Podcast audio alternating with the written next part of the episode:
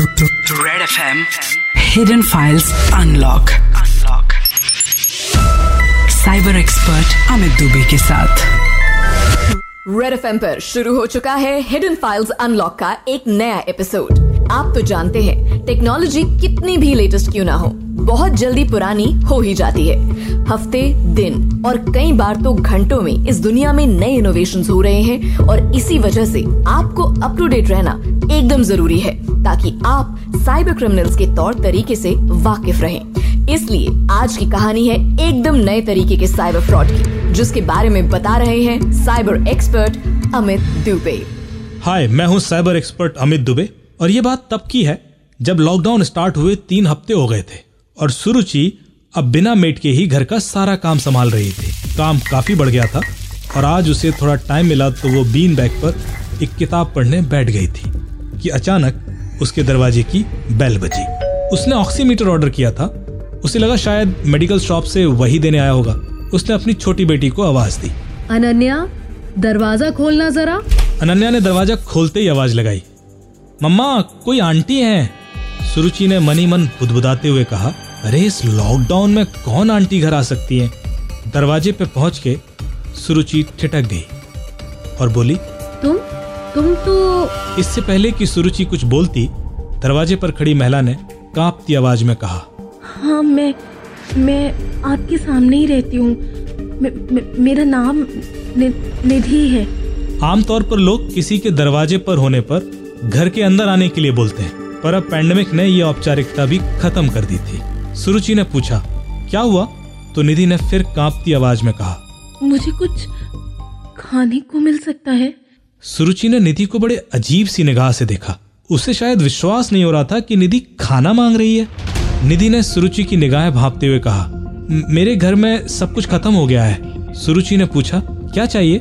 जवाब आया कुछ भी चलेगा। ज, जो भी घर में बना हो। सुरुचि को यह सब बड़ा अजीब लग रहा था कि सामने फ्लैट में रहने वाली लड़की का घर में खाना खत्म हो गया और वो उससे खाना मांगने आई है।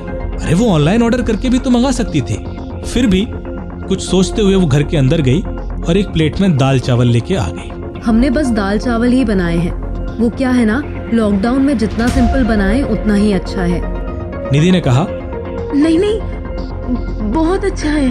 और गेट पर खड़े होकर ही दाल चावल खाने लगे। ये सब अजीब सा ही लग रहा था। जिस तरीके से निधि दाल चावल खा रही थी ऐसा लग रहा था वो काफ़ी भूखी थी। सुरुचि ने पानी देते हुए कहा अरे ओके? मैं आपको बर्तन धो के भेज दूँगी है ना? और निधि बर्तन लेके वापस जाने लगी। अरे न... सुरुचि कुछ कहते कहते रुक गई और फिर एक डर उसके सामने आ गया था। तभी निधि मुड़ी बर्तन नीचे रखे और कहा मैं आपका फ़ोन यूज़ कर सकती हूँ? सुरुचि चौंकी और पूछा फ़ोन? हाँ मेरा फ़ोन नहीं चल रहा। सुरुचि कुछ सोचते हुए घर के अंदर गई और अपना फ़ोन लेके गेट पर आ गई और उसने फ़ोन निधि को दे दिया। निधि ने फ़ोन लिया एक नंबर डायल किया और फ़ोन एक रिंग में ही उठ गया। हेलो पापा। निधि इतना ही बोल पाई और फूट फूट कर रोने लगी। सुरुचि ये देख के घबरा गई। उसे समझ नहीं आ रहा था कि हुआ क्या है। वो एक टक खड़े होकर निधि को रोते हुए और अपने पापा से बात करते हुए देखती रही। बात खत्म होने पर सुरुचि को कुछ कुछ समझ आ गया था पर वो हैरान थी कि किसी के साथ ऐसा भी हो सकता है। आओ घर के अंदर आओ। उसने निधि का हाथ पकड़ा और उसे घर के अंदर ले आई और उसे ढांढस बंधाते हुए कहा चिंता मत करो हम हैं ना तुम्हारे साथ। सुरुचि की बेटी अनन्या उसके लिए और पानी ले आई थी। निधि ने पानी पिया और कुछ नॉर्मल हुई। सुरुचि ने पूछा तुम अकेली रहती हो? हाँ मेरे पेरेंट्स देहरादून में हैं। लॉकडाउन के वक्त मेरे पास सिर्फ़ दो हफ़्ते का ही राशन था। मैं नॉर्मली ऑनलाइन ही ऑर्डर करके मंगा लेती थी। मेरा प्लान था कि मैं थर्टी मार्च तक घर चली जाऊँगी क्योंकि मैं होली पर घर नहीं जा पाई थी ना। अभी चार दिन पहले मेरे फ़ोन ने काम करना बंद कर दिया। मुझे लगा कुछ नेटवर्क इशू होगा, ठीक हो जाएगा। फिर मेरे फेसबुक ने काम करना बंद कर दिया। थोड़ी देर में मैंने देखा कि मैं व्हाट्सएप से भी मैसेज नहीं भेज पा रही। मैं घबरा गई थी। न मेरा सिम चल रहा था, न फेसबुक, न व्हाट्सएप मैंने वाईफाई का यूज़ करके ईमेल खोला तो मेरा ईमेल भी हैक हो चुका था। मैंने ऑनलाइन कुछ परचेज करने के लिए ई कॉमर्स ऐप खोली और पेमेंट करना चाहा तो मेरे बैंक अकाउंट से पेमेंट ट्रांजैक्शन भी फेल हो गया। अब मैं न किसी से कांटेक्ट कर पा रही थी, न कुछ खरीद पा रही थी। मैंने तुरंत एक नया ईमेल अकाउंट खोला और जितने ईमेल आईडीज मुझे याद थे, मैंने सबको हेल्प मैसेज भेजा। मैंने पुलिस को ईमेल किया, पर कोई हेल्प नहीं आई। निधि बहुत ही ज़्यादा मुसीबत में थी। उसने बोलना जारी रखा। मुझे लगा कोई रिस्पॉन्ड करेगा। अभी तीन दिन हो गए। घर में खाना नहीं है अकाउंट चल नहीं रहा और किसी से कम्युनिकेट नहीं कर पा रही थी। आज जब मैंने देखा कि लॉकडाउन और बढ़ गया है तो मेरी हिम्मत ही जवाब दे गई। सुरुचि ने उसका हाथ पकड़ते हुए कहा अरे तुम्हें पहले ही हमारे पास आ जाना चाहिए था। अब तक सुरुचि का हस्बैंड अविनाश भी जो कि अंदर से ये बातें सुन रहा था अब बाहर आ गया था। उसने पूछा पर तुम्हारे फ़ोन से हर चीज़ चलना कैसे बंद हो गई? मुझे लगता है किसी ने सब हैक कर लिया है। कुछ सोचते हुए अविनाश ने पुलिस को फ़ोन लगाया और सिचुएशन समझाते हुए पूरी जानकारी दी। थोड़ी देर में ही लोकल पुलिस दो हफ़्ते का राशन लेकर वहाँ पहुँच चुकी थी। पर निधि की प्रॉब्लम दो हफ़्ते के राशन से सुलझने वाली नहीं थी। उसने पुलिस ऑफिसर को अपने साथ हुए साइबर क्राइम की जानकारी दी। केस साइबर सेल रेफर किया गया और फिर वहाँ से मुझ तक पहुँचा। जब ये केस की जानकारी मुझ तक पहुँची तो मैंने निधि को फ़ोन लगाया और पूछा कि ये सब हुआ कैसे? तो उसने जो जानकारी दी, वो हम सबके होश उड़ा देने के लिए काफ़ी थी। उसने कहा कि उसे चार दिन पहले किसी का फ़ोन आया कि उसका सिम कार्ड वेरिफिकेशन ड्यू है। वेरिफिकेशन ना हुआ तो निधि का सिम 24 घंटे के अंदर बंद हो जाएगा। मैंने कहा कि लॉकडाउन में मैं कैसे वेरिफिकेशन करवा सकती हूँ? तो उसने कहा कि वेरिफिकेशन फ़ोन पे कराया जा सकता है। और उसने ये भी कहा कि आपको अभी एक एसएमएस आएगा। आप उससे वन टू वन पर फॉरवर्ड कर दीजिए। मुझे थोड़ी देर में कोई Q P T X T S M S से एक एस एम एस आया। और मैंने वो S M S one two one पर फॉरवर्ड कर दिया। इसके बाद मुझे एक रिस्पॉन्स मैसेज भी आया। मुझे उस कॉलर ने कहा कि मैं अब इस रिप्लाई वाले मैसेज पर वन लिख कर भेज दूँ। मैंने वो वन लिख कर भेज दिया। उसने कहा कि अब आपको, आपके नेटवर्क सब्सक्राइबर से एक फ़ोन आएगा और आप उन्हें कंफर्म कर दीजिएगा कि आपका ई सिम वेरिफिकेशन हो गया है। मुझे फ़ोन आया और मैंने उन्हें वैसे ही बोल दिया। पर उसके बाद से ये अजीब सी चीज़ें शुरू हो गई। पहले मेरा सिम बंद हो गया, फिर फेसबुक फिर व्हाट्सएप ईमेल एवरीथिंग सारी कहानी सुनने के बाद मैंने कहा, निधि तुम ई सिम स्वैपिंग का शिकार हुई हो। आपके सिम की जगह क्रिमिनल ने एक ई सिम इशू करा लिया है और उस सिम के थ्रू उसने आपके सारे अकाउंट्स हैक कर लिए हैं। Google Facebook WhatsApp Insta and bank accounts आपकी ऑनलाइन आइडेंटिटी पूरी तरह उसके कंट्रोल में है। निधि ने चौंकते हुए कहा क्या कह रहे हैं आप?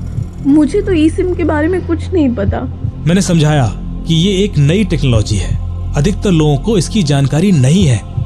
और क्रिमिनल इसी का फ़ायदा उठाते हैं। आजकल सारे ऑपरेटर्स एक नई सर्विस ऑफ़र करते हैं, जिसको ई सिम कहते हैं। ई सिम आपके एक्चुअल सिम का एक रिप्लेसमेंट होता है और ये एक वर्चुअल सिम होता है, जो आपके फ़ोन के अंदर इंस्टॉल हो जाता है। पर इसका काम बिल्कुल एक्चुअल सिम की तरह ही होता है। ई सिम या वर्चुअल सिम लेने के लिए आपको एक प्रोसेस फॉलो करना होता है। आपको एक एसएमएस ऑपरेटर द्वारा दिए गए कोड पर भेजना होता है। जैसे आपने अपने सब्सक्राइबर को वन टू वन पर ई सिम और एक ईमेल आईडी लिखकर भेजा।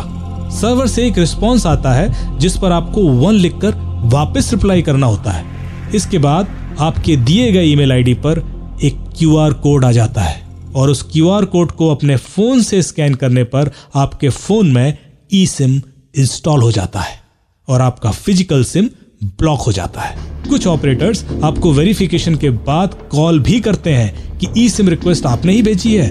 आपके यस कहने पर क्यूआर कोड ईमेल पर भेज दिया जाता है। इस क्रिमिनल ने जो वो पहला एसएमएस आपसे वन टू वन पर करने को कहा, उसमें उसका ईमेल आईडी था। इसलिए आपका क्यूआर कोड उसको चला गया। मैंने साइबर सेल इंचार्ज को ताकीद दी कि सबसे पहले तो ऑपरेटर को फ़ोन कर निधि का सिम रिकवर कराइए। वो रिकवर होते ही केस खुल जाएगा। ये सिम किस फ़ोन में यूज़ हुआ है, ये भी पता करो। और ये भी पूछ लीजिए कि इस क्रिमिनल ने जिस भी फ़ोन में ई सिम यूज़ किया है, उसमें कोई और फ़िज़िकल सिम भी है? तो वो कौन सा है? क्रिमिनल ने ओवर स्मार्टनेस में एक गलती कर दी थी। उसने निधि के सारे अकाउंट्स हैक कर लिए थे।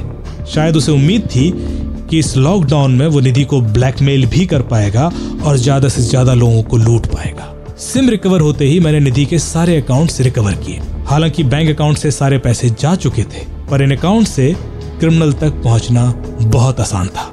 जीमेल लॉगिन करते ही इनबॉक्स टेबल के नीचे दाएँ तरफ़ एक ऑप्शन होता है डिटेल्स उस डिटेल्स ऑप्शन पर क्लिक करते ही एक और विंडो ओपन होती है और उसमें इस जीमेल अकाउंट को कहाँ कहाँ से लॉगिन किया गया, उसकी सारी डिटेल्स आ जाती हैं। हमारे सामने क्रिमिनल का आईपी एड्रेस था।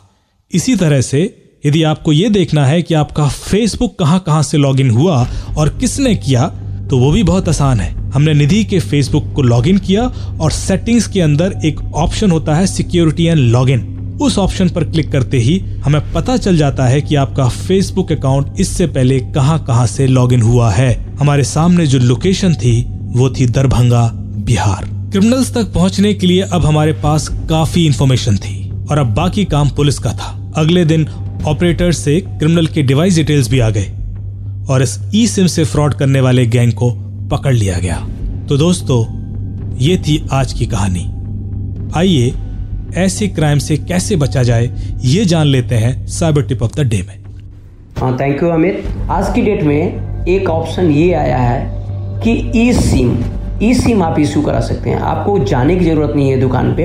इसका क्रिमिनल क्या कर रहे हैं कि क्रिमिनल आपके सिम का ई सिम अपने मोबाइल फ़ोन पे ट्रांसफ़र करा ले रहे हैं।